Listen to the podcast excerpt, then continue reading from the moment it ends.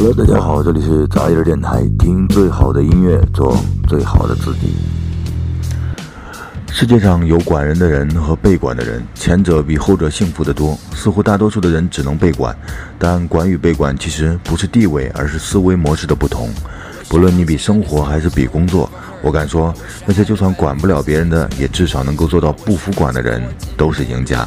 那今天呢，继续给大家来分享关于不服管的人永远是年轻的第三个故事：底层公务员是怎么死的？有一项叫做 Whitehall Studies 的研究，对英国公务员的健康和寿命的状况进行了长期的跟踪。一般认为，公务员这个职业越高层操心越多，经常超时的工作；底层的一天到晚的混混办公室，干点简单的工作，不用操心，到点就下班。尤其是英国是一个福利非常好的国家，在全民医保，公务员的收入都不错，不论职位的高低，大家都差不多的在办公室里面工作。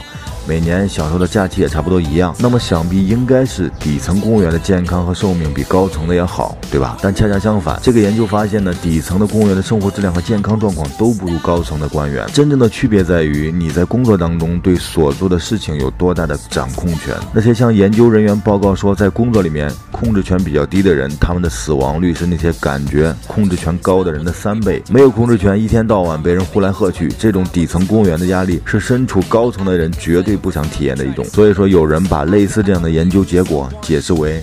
权力的好处，小丈夫不可一日无钱，大丈夫不可一日无权。什么高干病房、特供食品、专列疗养院，其实根本不重要。这种大权在握的体验，这种对事物的掌控权，才是真正的良药。如果掌控不了自己的生活，只能对周围的事物做出被动的反应，人生就是一个悲剧。你只能从盼望到失望中循环，在失望当中追求偶尔的满足，生活就是一个无间道。这幸福的人必须要积极主动的去掌握一些东西。所以说，如果你想当一个快乐的，健康的、令人羡慕的、特立独行的人，你就要时刻争取主动权，像下一围棋一样，宁吃一子，不食一先。这样的人应该找什么样的工作呢？应该找一个有经纪人的工作。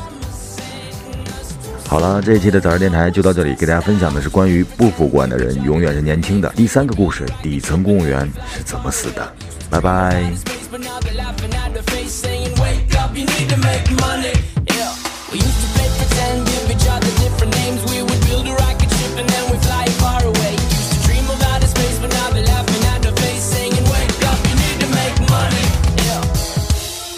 wish we could turn back time to the good old days.